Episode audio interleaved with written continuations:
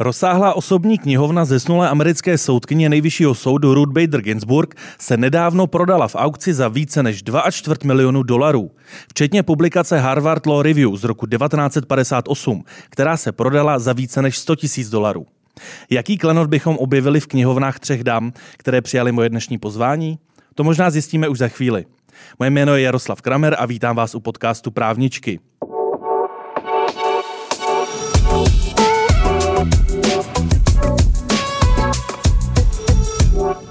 Moje dnešní pozvání přijali Jana Hrstková, CEO společnosti Keller Williams Czech Republic a stále ještě advokátka. Dobrý den. Dobrý den. Eva Dekroa, advokátka, poslankyně, mediátorka eh, a také spolumajitelka Bystra, jak jsem zjistil před podcastem. Dobrý den. Já vás zdravím, dobrý den.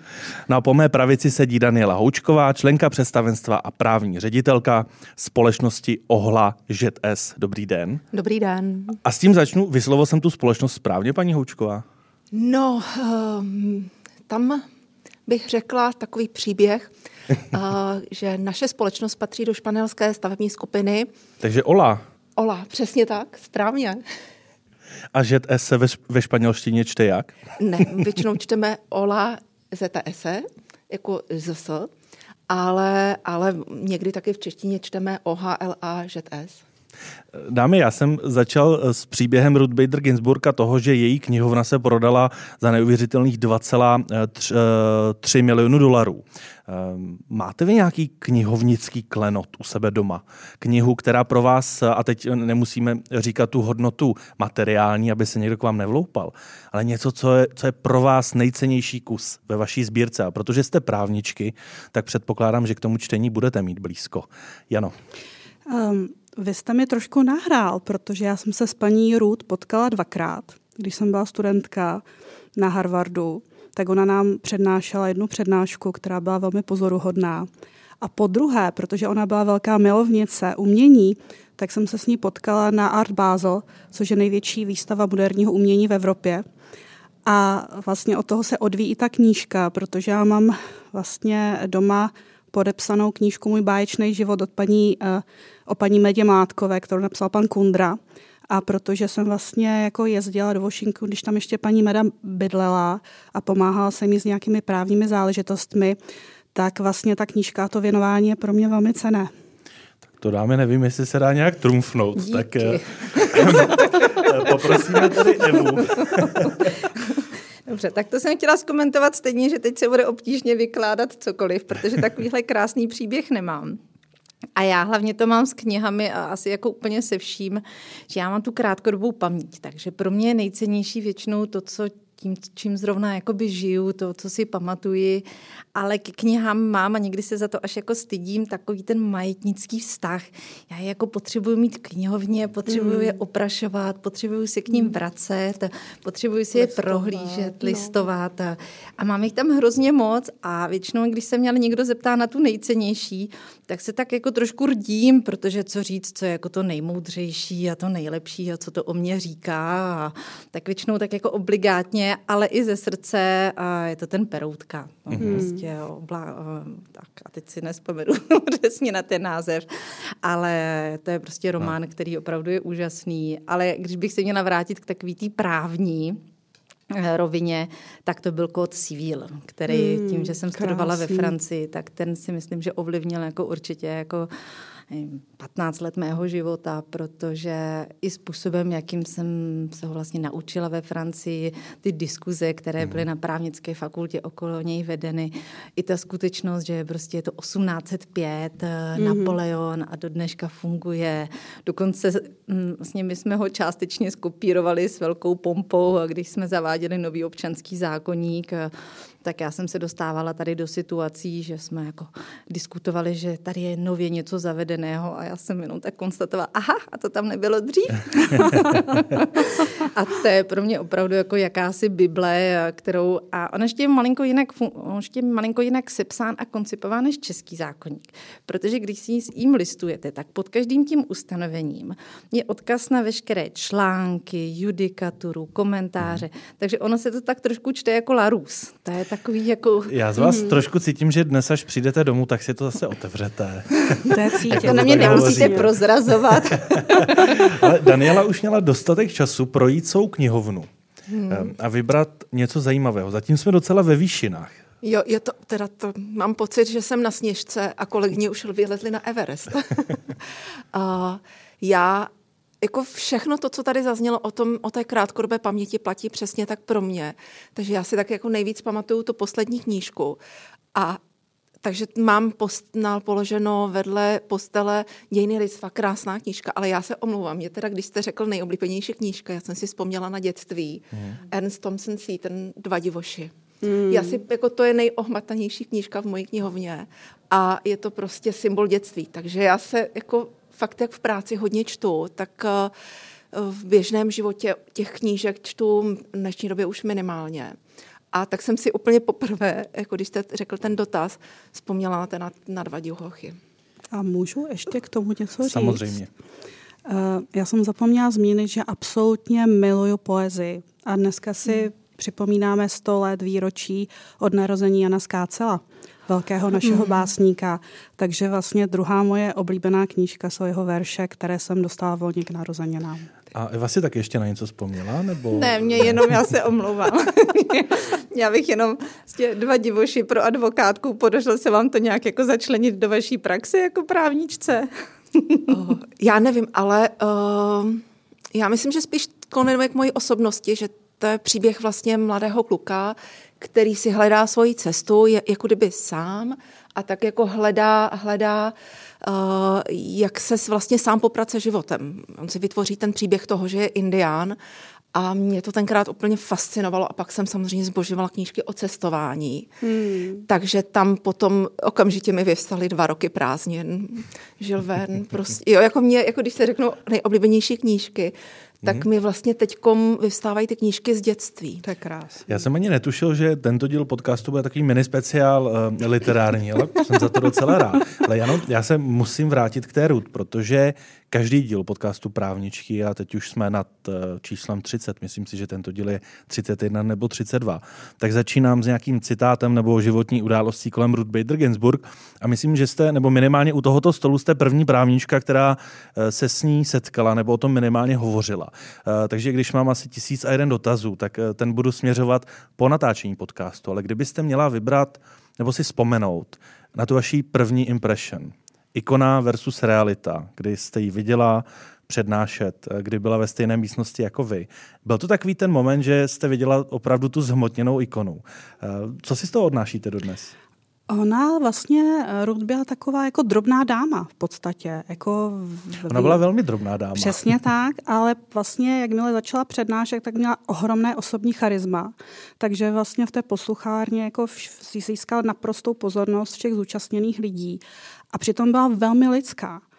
A já se neodpustím, vlastně vůbec by od ní nikdo nečekal, že tahle ta drobná stařenka byla velmi energická, měla svého osobního trenéra a v podstatě cvičila velmi pečlivě, tak aby vlastně až do velmi vysokého věku si ona zachovala vlastně nejenom to mentální zdraví, ale i to fyzické. A to mi bylo hrozně sympatické.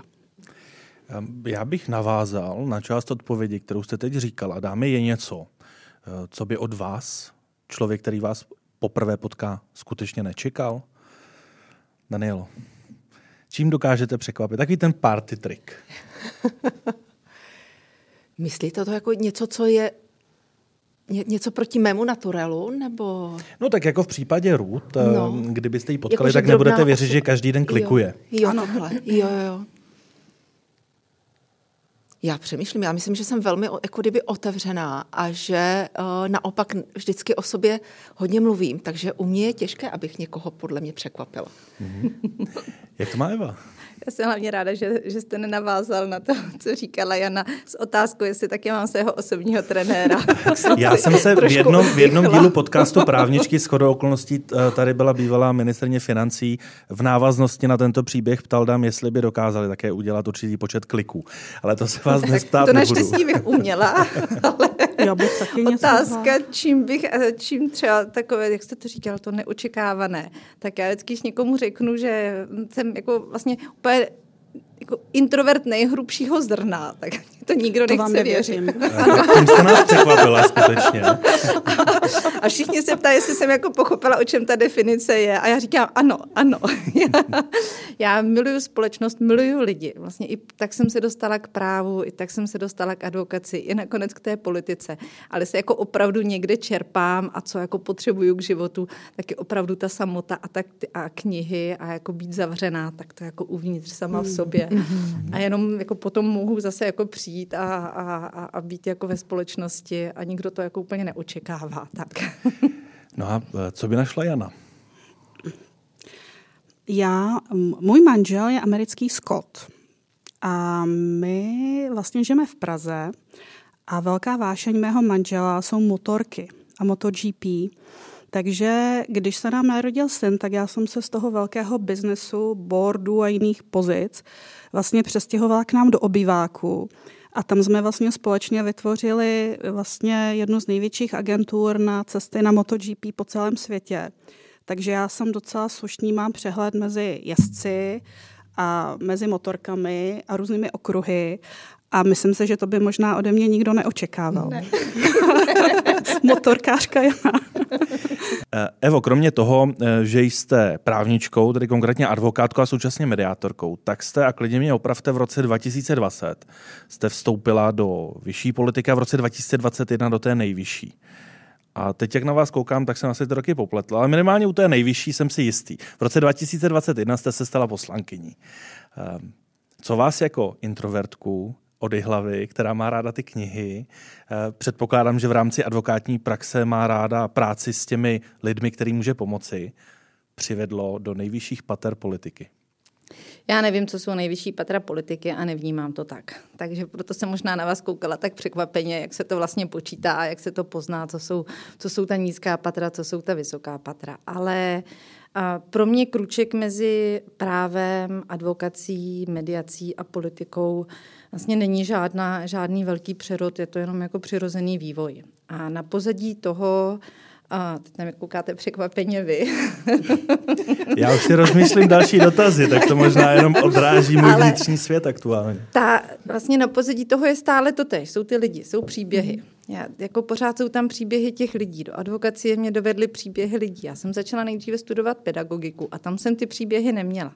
A v tom právu vlastně jsou to ty individuální příběhy. Je tam možnost s nimi diskutovat v rámci mediace, nejenom už to řešit konfliktně, ale řešit to už jakoby tou debatou a vlastně v rámci mediace i mnohem větší potřeba jako se snažit pochopit, co ti lidé řeší.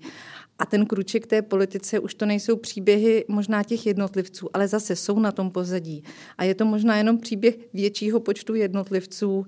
A ten posun byl takový jako vlastně přirozený, protože v okamžiku, kdy něco třeba nejde v kanceláři vyřešit, tak je to i taková jako zvídavost. Tu si myslím, že mají všichni právníci, jak by to, jak by to šlo udělat hmm. jinak a proč to takhle nejde.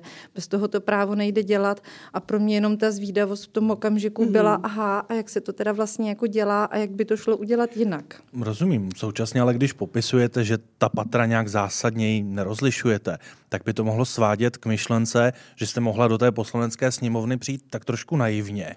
Mm-hmm. Protože, co si budeme povídat, on ten dopad té poslanecké práce je mnohem zásadnější, je velký. Je to přeci jenom jeden z relativně malé skupiny lidí, který, kteří dokážou přímo ovlivňovat českou legislativu. Takže předpokládám, že jste si ten dopad té své práce ale uvědomoval. Mm-hmm. Já takové to kliše, že když přijde někam holka s dlouhýma vlasama a ještě jí není 40, tak jako zcela evidentně jako je nutné, že musela jít jako naivně do politiky. Ne, v pohodě, to se jako zvykla. Na to jsem zvykla i z jednací síně, to je normální. Ale eh, kdokoliv, kdo dělá advokaci a ještě takovou tu opravdu tu, tu generální praxi, ztratil veškerou naivitu. Mm-hmm. Jako normální advokacie vás naučí jako opravdu pracovat s lidmi s takový, takový jací jsou. Naučí vás přijmout tu nespravedlnost, naučí vás jako přijmout i, že ty příběhy jsou někdy krutén a tam ta naivita jako zmizí a to znamená, chodit do politi- říct v tom okamžiku, že jsem šla do politiky s nějakou jako utopií, jak to bude krásné, jak to bude jako úžasné a že to bude jednoduché, rozhodně ne. Přesto věřím, že od první schůze nové poslanské sněmovny v loňském roce jste si alespoň jednou řekla, tak tohle jsem teda ještě nezažila. Uh, spíš si říkám často, uh, jestli to mám zapotřebí. To je samozřejmě úplně mhm. přirozené, protože uh, toho času, který je věnován věcem, které neřeší vůbec nic, hmm. ale jako opravdu vůbec nic, kdy je to jenom jako komedie na kamery. A, a to je zase velký rozdíl v advokaci, že my, když mluvíme, tak musíme mluvit k věci. Ano. A ten čas má, my ho máme všichni minutovaný, že ano, každá minuta dá se něco vyřešit, dá se něco udělat.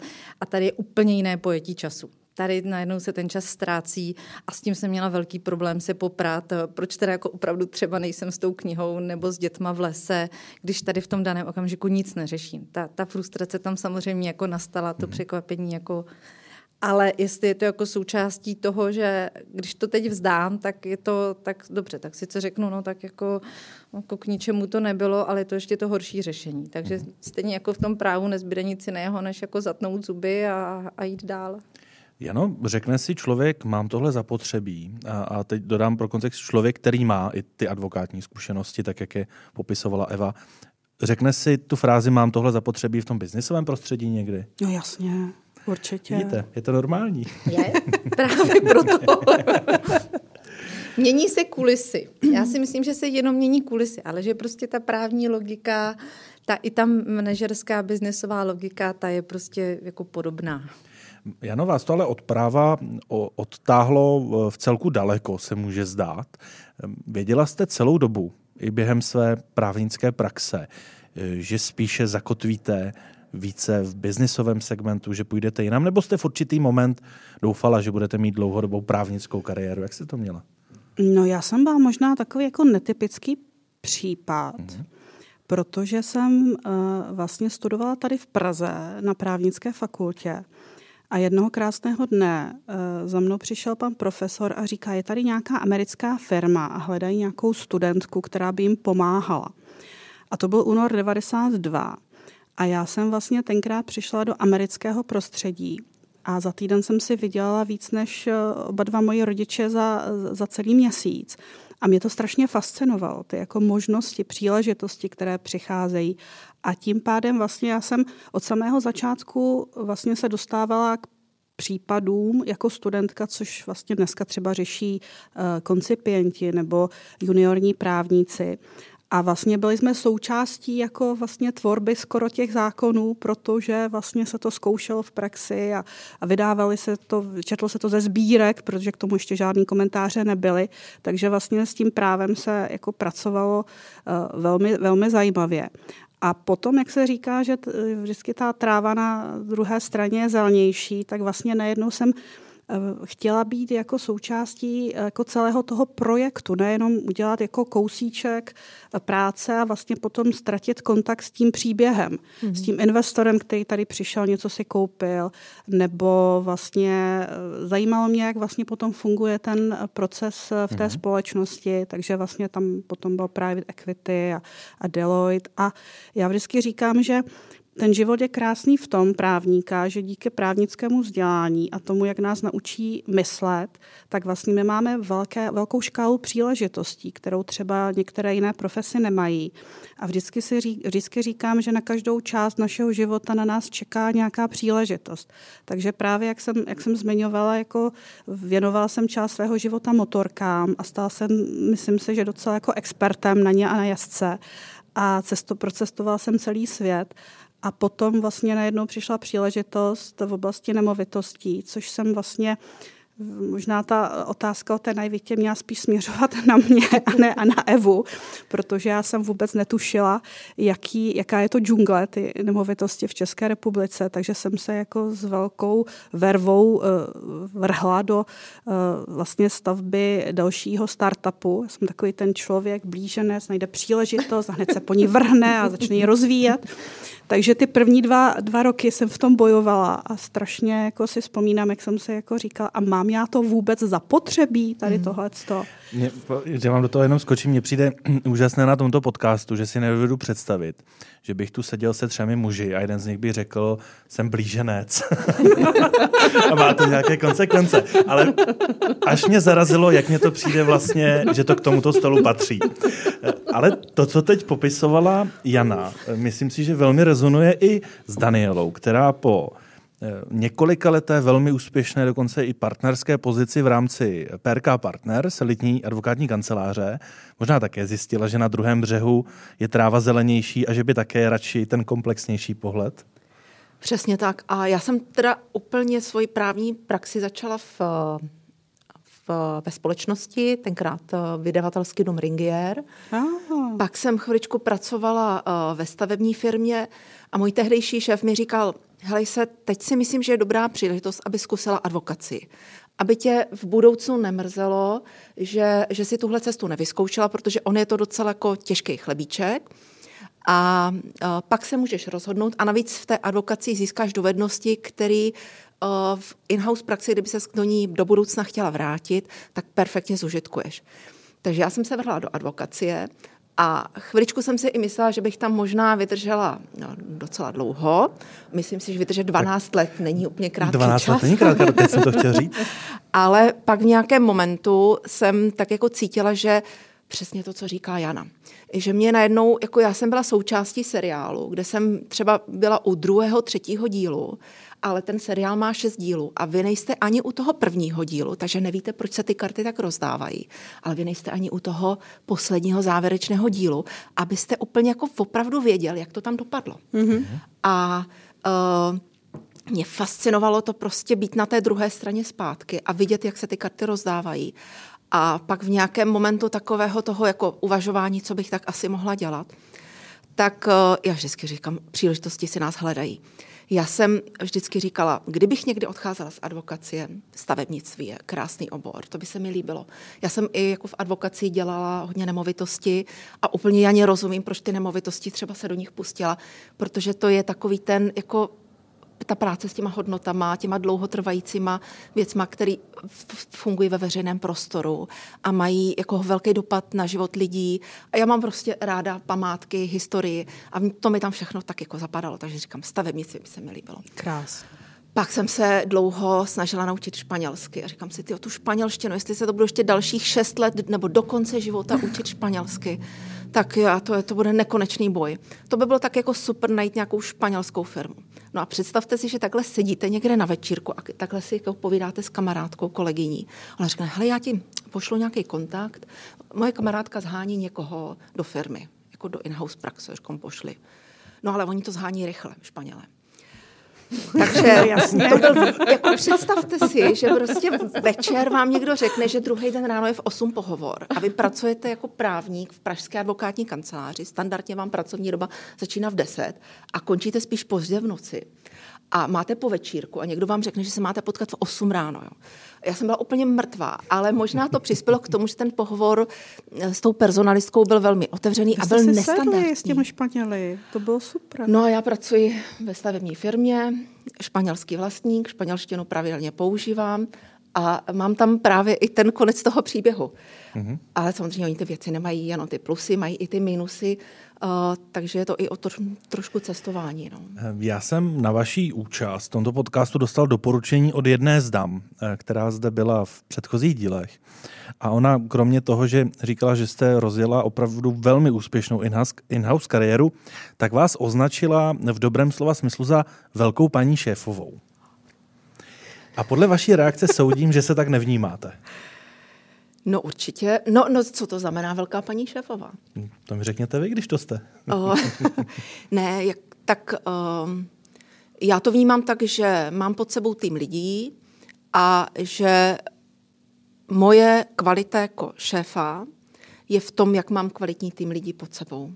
Že jako to není o tom, že já tu práci udělám. Ve skutečnosti já jsem ten, kdo dává dohromady ten tým lidí a z výsledku toho, co ten tým lidí vytvoří, to potom nějak prezentuju, pak nějaká zpětná vazba, ale to je podle mě podstata šéfa, jo, že, ma, že se vám podaří, protože vy, jako jedna z těch věcí je vždycky, jste individualista nebo týmový hráč.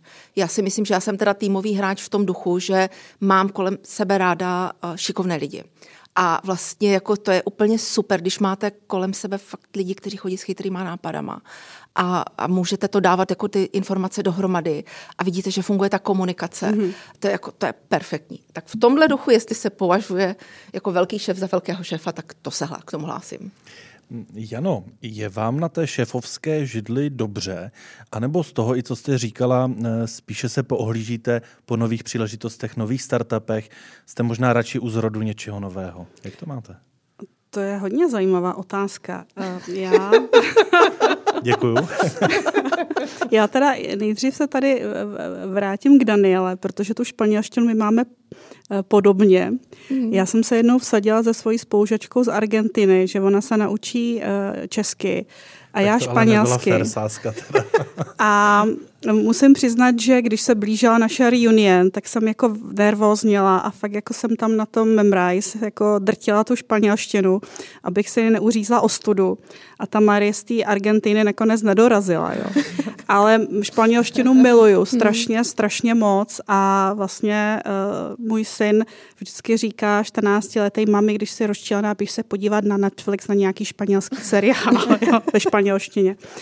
Ale, ale ta vaše otázka, já jsem eh, vždycky strašně ráda milovala ty startupy. Já vám řeknu úspěšný, úspěšnou story. Když mi bylo 12 let, jsem jako opravdu z malé vesničky Dolní Bečva, kterou miluju, tak eh, jsme sbírali borůvky.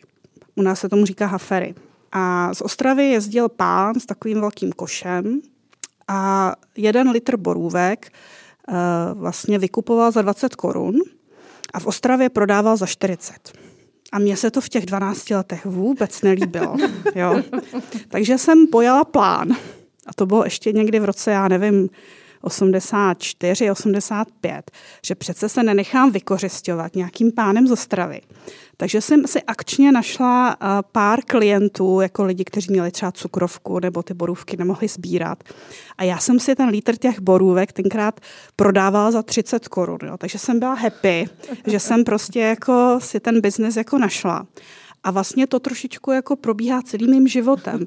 Že vždycky, když vidím nějakou takovou příležitost, tak se nad tím zamyslím a strašně mě baví ten startup začít. Eh, tady pan kolega ví, že vlastně, když my jsme byli v druháku na právech, tak jsme měli úžasného profesora na řízení podniku. A ten nám řekl, no musíte si to vyzkoušet v praxi, jak to podnikání funguje. Takže já a pět kamarádů jsme si na fakultě dole v akváriu v roce 1991 zřídili první Airbnb na světě. Jmenovalo se to Student Unit Travel Service. Ne, že by lidé přespávali na právnické fakultě, ale měli jste tam asi kontaktní místo, že? Ne, my jsme tam měli kontaktní místo, sehnali jsme si 30 bytů na starém městě a vlastně jsme jako velmi úspěšně jako dva měsíce tam provozovali tady tuhle tu agenturu. Možná jsme u toho mohli, měli zůstat tenkrát, protože to bylo jako velmi, velmi zajímavý biznes. My jsme se pak vrátili zpátky do těch poslucháren. Ale vlastně to zase ilustruje, že bylo to něco nového, zajímavého, tak jsem se do toho pustila, protože vlastně mě bavil ten začátek, mě bavil ten rozjezd, mě bavilo to jako hrozně vymýšlet. A vlastně v současné době si myslím, že úplně tady jako souhlasím mm. s Danielou, že vždycky je hrozně velké umění najít si č- lidi nebo tým lidí, kteří jsou schopnější než jste vy. A já jsem za to hry- hrozně vděčná, protože vlastně tím pádem vlastně přicházejí pořád nějaký nový podněty a vlastně vy se dostanete jako šéf i jako člověk dál. Takže o tom to určitě je. Jano, vy jste mě ale vůbec neodpověděla na moji otázku. Já jsem advokát. je vám dobře na té šéfovské židli, anebo se čas od času poohlížíte, jak si to zpestřit i třeba v rámci jiného startupu, jiné společnosti? Uh, tak mě na té šéfovské židli dobře je, ale nejsem typická šéfová. Já jsem spíš jako člověk, který hledá konsenzus. Jako mm-hmm. chci, aby ti lidi, kteří pro tu společnost pracují, tak aby tu myšlenku vzali za svou. Protože i když jako z pozice toho šéfa někomu něco nadiktujete, protože můžete, tak sice lidé vám to můžou odkývat, a stejně podle toho nebudou postupovat. Takže já jsem spíš ten, nebo se snad o to snažím, pokouším, jsem spíš ten týmový hráč, který se snaží, aby vlastně ten tým fungoval vzájemně a vlastně ty vztahy tam byly nastaveny tak, eh, že ty výsledky potom jako se dostavují a ti lidi jsou tam spokojení. A vlastně já se vždycky pohlížím po dalších příležitostech. Jo, to vlastně eh, vždycky se pohlížím po dalších příležitostech, protože mi to hrozně baví. A hlavně ještě další věc, která mě strašně baví, je propojovat lidi. A já mám jako největší radost, když vlastně tady slyším, že paní kolegyně v, uh, byla kdysi v Prku a teď mi tam jako najíždějí všechny ty lidi, které já tam znám a jak tady skončíme, jak se musím určitě zeptat, koho tam zná a kdy tam byla. Takže vlastně uh, mě tady tyhle ty věci hrozně baví, protože přesně podle to, po, potom z toho vznikají nové příležitosti, protože vy propojíte lidi a při té příležitosti se dozvíte něco o nějakým zajímavým projektu nebo nějaký novince. A Přestože se vždycky traduje a velmi nespravedlivě, že na právnickou fakultu chodí lidi, co nemají rádi matematiku, tak já jsem matiku milovala na gymnáziu v Rožnové pod Radhoště. Nevím, jak to mají dámy, ale možná jste jediná u tohoto stolu, která jí měla ráda. Matematicko-fyzikální třída na No výborně. No tak, no tak. Já vás tom nenechám, já tu matiku taky moc nemusím. Super, to jo, jsem jo. Ale já to říkám, protože vlastně, protože jsem byla v Rožnové, z Rožnova, v Rožnové pod Radhoštěm na gymnázium, tak tam byla Tesla Rožnov a tam tenkrát jako jedno z mála míst v Československu byly počítače. A vlastně já jsem díky tomu, když jsem šla na ty práva do Prahy, věděla o těch počítačích víc než let, který student tady na fakultě. Takže vlastně vždycky každá ta příležitost člověka někam zase dál posune a otevře mu další dveře a další možnosti. Nebo když tady řešíme tu manažerskou rovinu, je pro vás nějaký zásadní rozdíl, když vedete tým, i klidně maličký, kolem advokátní kanceláře, lidi, se kterými spolupracujete a tým, který vás obklopuje jako poslankyni? Já žádné lidi nevedu. Já jako vůbec šéfová nejsem. Ani na asistentské Mně pozici. se teda strašně moc líbí, jak obě dvě dámy jako krásně popsaly, že vlastně nejsou šéfové, protože jenom motivují lidi okolo sebe. To je krásná ženská logika toho, co je být šéfová. A já to mám tak, že já s lidmi spolupracuji. Já, jako ne, já, bych byla, já vlastně jako bych byla velmi špatná šéfová, protože já mám to opravdu nastavené na tu spolupráci, takže, a není tam rozdíl. Pro mě, jestli jako budu komunikovat s kolegyní v kanceláři o tom daném případu nebo ve sněmovně budeme řešit, tak je to zase případ, že ano, budeme řešit nějaký, takže já tam Tomu jako nevidím. rozumím, ale v konečném důsledku jste to vy, kdo potom položí případně tu hlavu na špalek, mm-hmm. když eh, je potřeba nemáte A to přece nemá dělat ohled... s tím, jako s tím, hmm. jestli vedu nebo nevedu hmm. lidi. To je jako tak, že jako někdo tu odpovědnost musí vzít eh, a tak pak nějak by přijde fér, eh, někdy chce vzít někdo jiný, někdy na sebe vezmu já, to tak vyplyne jakoby ze, ze situace. Když se na to podívám z druhé strany, tak pro takto nastavené šéfky lomeno nešéfky je ale klíčové, aby spolu s nimi dělali lidé, kteří to také reflektují, kteří nepotřebují toho lídra, který je úkoluje a nezajímá se možná o kontext. Jak náročné takové lidi najít? Vy jste to ale řekl. Tam jde o toho, jako být lídr nebo být manažer. A když jste lídr, tak podle mě jako ty lidi téměř jako nemusíte úkolovat, protože ono to potom vyplyne z toho Rozumím, toho ale musíte spolupracovat motivace. se správnými lidmi. Tak jestli na to máte dobrý čuch, protože... Ne. Ne. Já asi jako já nevím, jestli mám dobrý čuch na lidi, ale ono to vyplývá většinou z té situace. Mm-hmm. Mně se tady moc líbilo eh, to, co říkala Daniela, že eh, často si nás hledají ty příležitosti a často si nás hledají lidé. Já vždycky, když vedu pohovor, tak, tak mám pocit, že jako víme, co chceme a ono to ale potom v praxi jako probíhá někde jako by jinak. A třeba pro mě, jako co je nejdůležitější, ani není tak to, co má člověk třeba v tom životopise nebo co o sobě říká, ale je to, jestli je proto, a v tom možná jako proto nemůžu být šéfová, jestli je proto ochoten nějakým způsobem jako žít, jestli prostě je, je ochoten se do toho zapojit. A pak to funguje. Ale takovýhle lidi, když sama pracují, tak ty vést nemůžete, protože ty to potom dělají, protože je to jako baví a, a chtějí být jako součástí toho a není potřeba je jakoby úkolovat a, jako, jako mm-hmm. tak, že je potřeba je manažovat buď tady v tolik a v tolik. A já jsem špatná šéfa třeba v tom, že já nejsem schopná nikomu říct, musíš tady být tolik a v tolik a musíš odejít v tolik a v tolik, protože, mm. což ne vždycky se jako setkává s tím, že to někdo chápe, že ano, protože ano, pro mě je důležité, pro, aby to, to bylo tam. hotové, mm. aby to fungovalo a to někomu vyhovuje a někomu to nevyhovuje. Jakou zkušeností má Daniela? Já mě, mě úplně fakt, jak, já musím teda říct, že se vám fantasticky podařilo vybrat jako tu dnešní společnost. Já jsem úplně nadšená, protože já mám pocit, že všechno, co tady slyším, tak mi vždycky úplně vyskakuje, ježiš, to je super, to s tím souhlasím, nebo to je dobrý podnět, to se nad tím musím zamyslet. Jakože jsem se právě chtěla zeptat, jak se vám to podařilo takhle perfektně poskládat. Byla to vyšší moc. Že... Jsme se přitáhli navzájem. Úplně jako si říkám, to není možný, taková super sestava. A takže tady úplně, jak jsem slyšela, uh, takový to, já taky nesnáším, jako, že kontrolovat lidi od kdy do kdy jsou v kanceláři. A jako jsem fakt tvrdým zastáncem toho, že lidi dělají práci a když je za nima výsledek, tak mě úplně jako, jako nezajímá, od kdy do kdy to dělají. Samozřejmě, pokud pracujete ve firmě, uh, která má výrobní činnost, tak uh, tam půlka té firmy je na stavbách a musí od někdy do někdy pracovat a musíte mít nějaký mantinely. Ale není to, jsou to mantinely, kdy opravdu znáte ty kolegy, jak pracují a víte, v kterou dobu vy pracujete, oni pracují, vy pracujete, ale jako fakt já v podstatě jako ne, nekontroluji kolegům, kdy přichází do kanceláře. Já, já fakt chci vidět ty výsledky a dokud ty výsledky vidím, tak jsem spokojená a neřeším to. Předpokládám tedy, že takto to úplně, funguje úplně i v Keller kývám, Williams. kývám hlavou, protože já jsem nikdy nekontrolovala, kdy ten člověk chodí do práce. Pro mě je důležitý ten výsledek. A naopak pro mě největší hodnotou je svoboda.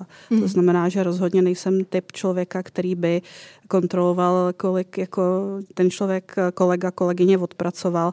A možná to i jako vyplývá z té naší profese, kterou jsme si jako všechny tři zažili, hmm. protože my jsme do té kanceláře v těch devadesátkách chodívali na půl desátou, ale někdy jsme odcházeli ve dvě hodiny ráno hmm. a někdy jsme pracovali v kuse 14 dní a dělali jsme due diligence ano. a v podstatě jako přišlo nám dámy, to úplně normální. Ale aby vám do toho skočil, já, ne, Jano, když si vybavím, v kolik hodin jste mě třeba odpovídala na nějaký e-mail, když si vybavím, kolik práce je v poslanecké sněmovně, tak ale vy stále jste v té pozici, že někdy do té jedné, druhé, třetí třeba ale rády.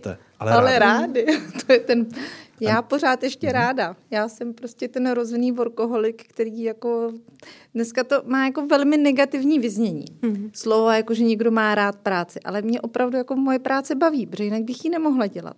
A tím pádem jako pro mě potom jako jestli, třeba já velmi ráda sedím do rána do jedné. Pravda, že mě pak doma hubujou, protože ráno teda nevypadám úplně jak bych měla. A na Vysočině se nezačíná o půl desátý, ale v osm v kanceláři, takže mm. to jako špatně kombinuje. Ale, ale ráda. Ráda právě protože to je ta svoboda, že jako mě nikdo neříká, že musím ve čtyři skončit eh, a, a jestli zrovna budu číst zákony a jako advokátka nebo poslankyně, tak eh, já si tam odpočnu. Pro Takže mě... si každá jedete svou vlastní eh, cestou, ale nepotřebujete, aby lidé, kteří s vámi nebo pro vás nebo pod vámi pracují, šli ve stejných šlépějích. No já dokonce některým kolegům v týmu říkám, pracujte méně, Eh, protože myslím si, jako taky, baví mě práce, ale přiznám se, že na uh, roky due diligence a, a transakční práci, kdy opravdu uh, jako jste v kanceláři 12-16 hodin denně v nějakým krátkém čase a fakt je to obrovské zapojení lidí a krátké termíny a je tam fakt velký, velký stres. stres. A odpovědnost. Uh, no, tak jako to úplně přesně není jako ten styl práce, který To nepotřebujeme zpátky, jo? Přesně. To, to jsme si zažili. Hledávala. Uh, ale je to spíš takovým tom duchu, jako já si opravdu s radostí třeba večer přečtu LinkedIn a podívám se, co se děje jako zajímavého, uh, jo, že, že takový spíš jako nápady kolem vedle, co, co lítá tak ve vzduchu informace zajímavosti, to si potom vyhledávám. Uh, ne, úplně netoužím potom, abych v 10 večer ještě psala, ale občas se mi to stane, e-mail nějaký, ale jako snažím se jako to, tomu dávat hranice, protože si myslím, že odpočinek je hodně důležitý a je jenom takový jako důležitý i ten odpočinek, že přepnete do jiné činnosti fyzicky, si, já nevím, zasportujete, přátelé, mm-hmm. že opravdu na to nemyslíte, protože pak eh, máte ten odstup a přijdete jak opravdu takové ty věci jako blesk čistého nebe. No. Daniela, já celou dobu podcastu přemýšlím, že když ráno přijdete do kanclu, říkáte si Ola? Ola! no, to něco takové. ne, já teda musím říct, že zrovna dneska uh, jsem měla asi tříhodinový telefonát s kolegy ze Španělska a uh, jakože uh, jsem si teda španělštinu užila. Úplně ráno s Ola nezačínám, ale, ale ta práce pro tu španělskou skupinu dává opravdu příležitost to, abych si ten jazyk užila a pro mě je to teda radost. No. Dámy, abych navázal na to, co tady před chvíli říkala eh, Daniela, kdy eh, hovořila o těch seriálech. Kdyby z vašeho profesního života měl vzniknout seriál, eh, jaký by měl název? To je dotaz číslo jedna. A kdo by vás měl hrát? To je dotaz číslo dvě. A začneme s Evou. To jsem tušila. to jsem tušila. Zrovna mě napadlo, jestli se můžu zdržet odpovědi, eventuálně odbítnou vypovídat. já nevím, já takhle, já možná odpovím jinak. Já když jsem, nejenom když jsem byla malá, ale to je tak, eh, se budou, teď se budou posluchači smát, ale jako od desíti let až do narození druhé dcery jsem si psala deník. A musím říct, že je to jako, eh, když ho čtu zpětně, tak to považuji za absolutně jako veledílo. Protože je tam strašně moc jakoby pocitů a strašně moc jako, ale zajímavých věcí, které jsem jako zpětně, co tak jako člověk řeší, jako když je mu 10, když je mu 15, když je mu 20. Tak jestli bych někdy chtěla, aby jako někdy o mě bylo něco napsáno, tak si myslím, že by klidně stačilo jako vydat pár těchto těch stránek a asi by to jako, jak by se to jmenovalo, to nevím, to bych nechala na těch, kdo to budou číst, ale že by o mě někdo jako zvenku něco točil, to by mi asi nebylo úplně příjemný. A to, to už je hmm. moc velký zásah do té mé intimity. Tam bych asi nikoho nechtěla pustit. No a nějaký název, název eh, souhrný nenapadá? Mně by se třeba chtělo Já... říct politika bez pater, nebo něco podobného. Zase ta politika. Já používám už dlouho a máme to i tak jako s manželem Lavie Bell. Což ale zase nedávno mi někdo říkal, uh, to ale zní hrozně naivně, jako to si přece nemůžeš myslet, že život je jenom krásný, to z toho jako vůbec nevyplývá, to vůbec nepůsobíš jako advokátka, politička. A my tak jako opravdu doma máme, to máme takové jako rodinné, co s náma zůstává už těch 20 let. Takže pokud by se to nějak mělo jmenovat, tak asi by to bylo Levý byl. Myslím, že v české televizi už scénáristé se na to vrhli. Tak jak to má Jana? Jste tady díky té otázce mě dostal do doby eh, zase do mého milovaného Valašska, do Beskyt, eh, které mám opravdu ráda. A když mi byly tři roky, tak já jsem se ztratila. Moje maminka doma si myslela, že mě někdo unes, že jsem spadla někam do, do jámy s vápnem, nebo že jsem někde prostě totálně jako ztracená. A bylo doma velké pozdvížení. Zatímco já jsem si v těch třech letech, možná by bylo ještě i mý, vykračovala do, místní, eh, do místního obchodu, abych si tam koupila, eh, abych si tam koupila lízátko. Jo. Takže jsem došla do toho obchodu a říkala jsem paní eh, prodavačce, že chci to lízátko. A paní prodavačka se divila a říká, a kde máš maminku? Maminko tu není. A máš penízky? Nemám. Naštěstí tam byla vlastně velmi příjemná vlastně sousedka, která nejenom, že mi dala penízky, lízátko neměli, tak jsem dostala lentilky, ale potom jako hopkající jsem jako šla zpátky s tou jako špinavou pusou od čokolády a vlastně ten svět jsem vnímala jako velmi jako přátelské místo k žití, že jo, tak šla jsem do toho obchodu, dostala jsem lentilky, dovedli mě domů, tam jsem dostala na zadek, že jsem prostě se takhle ztratila, ale vlastně pro mě ten celý můj život je cesta, jo, že vlastně jako jdete po té cestě, eh, potkáváte tam lidi, kteří nějakým zásadním způsobem ovlivní váš život a vlastně mě na tom baví, že jsou tam ty další a další kapitoly a občas je nějaký rozcestí a dostanete se někam jinam, ale zase se potom třeba vrátíte. Takže vlastně u mě to by byla taková jako cesta. Takže život je krásný, život je cesta. Eh, život je stavba, to asi ne. Ale to by bylo taky krásný. Ne, jako trošku je to o tom stavění, že ten život skládáte nějak kostičky jednu k druhé, ale já teda opravdu se musím vrátit, jak jste nás poskládal dohromady, protože mě byly asi dvě nebo tři roky, dva nebo tři roky a já jsem se taky ztratila. Maminka taky málem zešílela a já jsem si odkráčela k jedné babičce tam u nás na rohu přes ulici. Ona byla teda hluchá, takže když moje maminka běhala po té ulici a hledala mě, tak babička mě neslyšela. Ale já jsem si prostě vykráčela na návštěvu. A moje maminka do dneška vzpomíná, jak prostě já, jako já malá holčička jsem se mohla vypravit takhle pryč daleko do světa, mm. když to bylo jenom přes tu ulici. A že ona do dneška z toho má ten šok toho, jak ta malá holčička se jí ztratila. A já jsem jako vždycky byla taková trošku jako neřízená střela. A, ale jako nedělala jsem nikdy jako velký průšvih nebo něco, ale takové jako malé drobnosti a, a tak a o té cestě a o, to, o těch příležitostech, které vás potkávají, to si myslím, že to je přesně, ono vám to ten život tak staví. Hmm. Evo, to mě tak napadá, stihla jste se už ztratit v útrobách sněmovny? Mm, cestu jsem párkrát hledala. To je krásně řečeno. Je to opravdu jako neuvěřitelně velké, takže je to, je to úplně zase jiný život v tomhle minimálně tak, jak to tam funguje, takže nejenom se jako přemístit z místa A do místa B, ale i si zorientovat v těch nových pravidlech. A chodí se podle barvy koberců, až tam někdy zabloudíte. Jo. Mm-hmm. Já si ze svého aktivního novinářského života pamatuju jenom cesty k bistru, a eh, Tam ke, je ku, ke kuřárně, kde vždycky jsme věděli, že určitý, určití politici vždy budou. Tak jsou takové dvě, dvě zásadní cesty.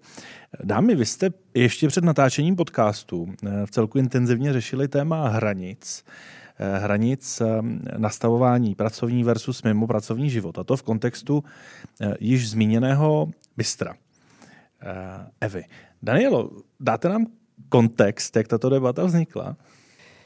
Můžu? A ona Jarda říkala, že dokud neběží kamery, tak to neplá. Ale teď Má. Na Vysočině je jedno velmi známé a velmi populární bistro, bistro de papa, jestli to řeknu francouzsky správně. A já, než jsme šli na tuto dnešní schůzku, debatu, tak jsem si progooglila, prolustrovala LinkedIn a podívala jsem se na, uh, co tak asi Eva s Janou dělají a samozřejmě příjmení Evy není až tak úplně v Česku obvyklé, tak říkám, to mi něco připomíná, teď tam byla nějaká zmínka manžel kuchař, říkám, tyjo, to mi připomíná to bistro, kam se už hrozně dlouho snažíme dostat a oni mají pořád plno. A uh, vlastně zaujalo mě, když jsem se dívala na otvírací dobu bystra, že uh, Ona je taková, není to od pondělí do neděle, 24 hodin, každý den od 1. ledna do 31.12., ale zaujalo mě to, že, nebo tak já jsem to cítila z té otvírací doby, že zřejmě majitel si chce vytvořit nějaké hranice, že práce ho baví, ale ví, kdy skončit. A doma jsme to nějakým způsobem diskutovali, jestli by to naopak nemělo být tak, že podnikatel se snaví maximálně využít tu podnikatelskou příležitost a když je tam tak těžké do té restaurace se dostat, tak jestli by právě neměl mít otevřeno těch 24 hodin 7 dní v týdnu. A tak jsme toto téma otevřeli, protože jsem zjistila, že to téma je velmi blízké Evě. Manžel je mi taky velmi blízký.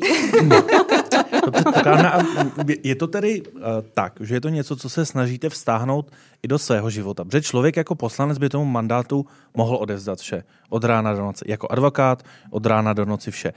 Držíte si opravdu skutečně nějaký prostor, do kterého se nezasahuje, který je jenom váš a i kdyby pomyslně za dveřmi klepalo 400 hmm. strávníků, tak je nepustíte. My to tak máme v rodině. My jsme se nikdy, ani jeden z nás, eh, neměli chuť pustit do velkého biznesu, ani já jsem se nikdy neodvážila, nechtěla, nelákalo mě to jít do velkých korporátních kanceláří. Fungovala jsem ve své advokátní kanceláři, kde, která mi právě vždycky umožnila, jako kde je to tady, kde ještě chci pracovat, pro které klienty chci pracovat, kdy to chci zavřít. Kancelář mám dneska dokonce tak, že v přízemí je kancelář a nad tím přes týden přebývají holky, takže u nás vlastně jako normálně v kanceláři běhá pes, kočka, matka, děti a vlastně v Bystru to máme stejně, protože Bystro jsme otevřeli v našem domě, v Horních Dubenkách, dokonce v našem původním obyváku. To znamená, my jsme si tak nějak řekli, že vlastně ty naše, nevím, jestli kariéry nebo, nebo tu profesi vlastně chceme sloučit s tou naší rodinou a takhle to máme oba dva.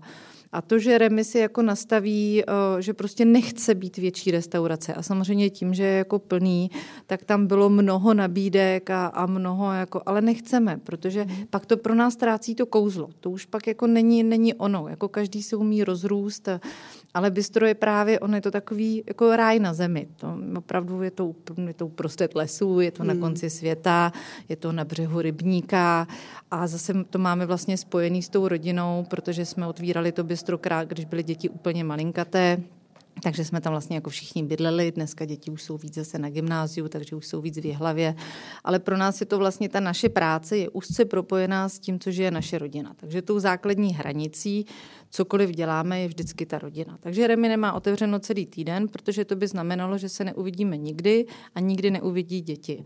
A stejně tak já hmm. jako nějakým způsobem funguju, ale když jako cítíme, že tady už to ubližuje rodině, no tak se prostě brzdí. Tak se jako brzdí a říká se stop. A jestli chcete jako odpovědět jednoznačně na vaši otázku, já nevím, jestli ta poslanecká sněmovna, jako jestli na tu brzdu budu muset šlápnout za měsíc nebo za rok. Mm-hmm. Ale Eh, pro mě to není, právě proto to nevnímám jako nejvyšší patro politiky nebo nějaký jako cíl, na který bych se jako celý život těšila a byl pro mě tak důležitý, že jako budu poslankyní. Pro mě je pořád jako na prvním místě je přesně jako by ta rodina. To laví je byl. A v okamžiku, kdyby mi to jakoby zasáhlo do této zóny, já, jakoby, já budu zítra dělat prodavačku do Lidlu, já budu dělat jako cokoliv. Ty, jako těch možností, které jsou přede mnou, které jsou, jako budu psát knihy, nebo budu dělat novinařinu, nebo budu dělat cokoliv. Ale já nevím, kdy se tak stane. A já nevím, jestli jako ono to tak může jako fungovat 50 let a nezasáhne mi to do té sféry, do té sféry, kdy už by rodina jakoby trpěla, kdybychom to neunesli. A třeba se to stane za měsíc, ale jakkoliv to může dneska vypadat jako, že takových už tady bylo, co to řekli, tak já prostě půjdu domů z té sněmovny. to jako opravdu nějak jako, prostě člověk se nesmí stát, podle mě se nesmí jako stotožnit s tou funkcí, protože pořád jsem to jako já, Eva, mm-hmm. bez ohledu na to, kolik je tam funkcí a bez ohledu na kterém křesle jako sedíme. Předpokládám, že něco takového rezonuje i s Janou, minimálně ten příběh toho, jak jste se dostala k motorkám, je přesně ukázkou toho, že v určitý moment jste se dokázala stáhnout a věnovat se něčemu blíž, například rodině. Já si myslím, že je to opravdu ta cesta, hmm. protože uh, víceméně, když si vzpomenu na ty devadesátky, když já jsem se vlastně vrátila uh, z Ameriky a vlastně tady se dělalo strašně velké množství nejrůznějších zajímavých transakcí, tak já jsem skutečně byla vrkoholik. Jo, jako to bylo jako z písní na rtech jsem vstávala a draftovala a reviewovala a, a mě to strašně bavilo. Až do jednoho prostě dne, kdy já jsem já jsem, do té do, já jsem zároveň psala do, do doktorskou práci. V té době na velmi jako zajímavé téma ochrana osobnosti na internetu, což v roce 2000 jako bylo docela vizionářské dílo, kdy jsem se už tenkrát zabí, za, zabývala tím, jako, že existuje nějaký data mining a že bychom si to soukromí měli chránit. A to bylo dávno před sociálními médiemi a podobnými věcmi. A, a víceméně tenkrát se stalo to, že mi bylo 29 a během 14 dnů mi nečekaně zemřel táta. A najednou vlastně mu bylo 56 let a vlastně ta úspěšná Jana, co teda má ty tituly a ty Harvardy a já nevím co všechno, tak vlastně to bylo v podstatě nic proti tomu, co bych vlastně dala za to, abych se s ním ještě znova viděla. Jo. A to byl takový zlom, kdy jsem si říkala, ale ta práce není všecko. A bohužel v tom mým případě to bylo takový jako docela drastické ponaučení, že vlastně člověk v životě opravdu musí balancovat a aby vlastně tu energii, kterou dává, dostával zase nějakým způsobem zpátky a té energie, které máme opravdu velmi omezené množství, tak si ji chránil a trávil ji s lidmi a s věcmi, které mm. fakt dávají smysl. Takže u mě jako to bylo tady tohleto a proto jsem potom jsem si říkala, když jsem teda, jako se mi narodil ten náš Alexandr, proč uh, pracovat uh, s dvěmi chůvami nebo třemi chůvami a být v tom bordu, když vlastně to dítě vám odroste a vy se ho vlastně vůbec neužijete, tak právě tam jako nastala ta doba, kdy jsem se dostala vlastně do společnosti Muzeum Kampa, spolupracovala jsem s paní Mládkovou a s Harvard klubem a vlastně začala jsem pomáhat manželovi dělat ten jeho vysněný biznis, protože Um, velká inspirace třeba Inés Kusumáno, moje přítelkyně, vždycky říká, když někomu chceš pomoct realizovat jeho sen, tak častokrát se ti může přihodit, že si zrazuješ už svůj vlastní sen. A to, když mi jednou říkala, tak vlastně ta myšlenka ve mně hrozně zůstala a myslím si, že vlastně nějakým způsobem zase provází tím mým životem. Dámy, je až neuvěřitelné, že jsme se takhle rychle dostali ke konci dnešního podcastu. A abychom zakončili na veskrze pozitivní notu, tak eh, bych se vás rád zeptal, co vám v poslední době udělalo takovou tu upřímnou rizí radost. Danielo, toho bude hodně. No, eh, já musím říct, že v roce 2021 eh, jsem se vdala a, Gratulujeme. A to vám udělalo radost. A to mi, jako, uh, víte, když to plánujete na rok 2020 a přijde vám do toho covid. A pak i v roce 2021 jako váháte, jestli do toho jít a zorganizovat to. A um, nám se to povedlo. Myslím, že jako pro mě to je opravdu jako celoživotní zážitek. Uh, tak to mi udělalo velikánskou radost, protože já jsem ten člověk, který má kolem sebe rád lidi a vlast, byl to prostě jeden krásný den v mém životě, kdy jsem ho sdílela s blízkými lidmi. Bylo nás tam docela super parta hmm. a takže já si ještě teď jako pořád žiju rokem 21, 12. červnem. Krás. Gratulace. Gratulace. Evo, co udělalo radost vám? Já nebudu hledat vůbec nic originálního, ani by mi to nebylo vlastní děti.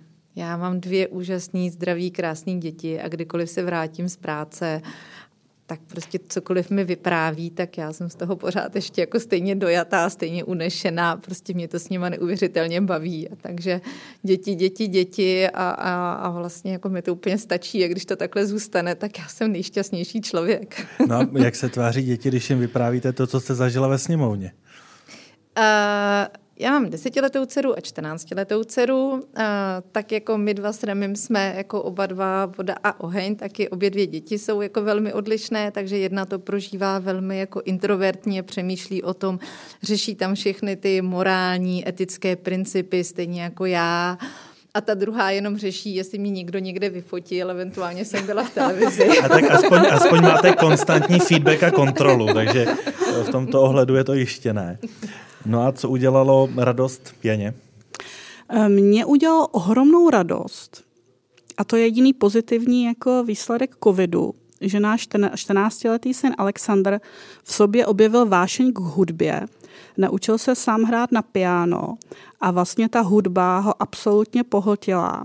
A já mám strašně velkou radost, že si, že si to našel, že ho to baví, že to není jako něco, co on si myslí, že udělá mamince radost. Jako mě dělal radost, že hrál to rugby. Jo? Tam jsem ho jako dovedla k těm klukům, ti ho jako, myslím, že mu dali do života spoustu jako kladných věcí v Tatra Smíchov a on se mi najednou přes noc z něho stal hudebník a teď už hraje na klarinet a co mě udělal ještě větší radost, že můj manžel, který 35 let nehrál na saxofon, tak vlastně teď jeho saxofon z roku 1922, který mu je letos 100 let, tak ho oprášil a s tím naším Alexandrem doma jamujou. Takže z toho mám největší radost. Takže jste, máme doma House of Music. Když jste zmínila rok 1922, tak to byl také rok, kdy dokončila práva vůbec první žena v naší zemi. Eh, takže to je o to symboličtější a já jsem moc rád, že jste na to závěrečné schrnutí, byť jste všechny na eh, významných postech a zastáváte významné posty, vybrali něco osobního ve spojitosti s rodinou, protože to hezky koresponduje s tím, o čem jsme se tady necelou hodinku bavili. Za účast podcastu moc děkuji Janě Hrstkové. Děkuju. Evě Dekroa. I já děkuju.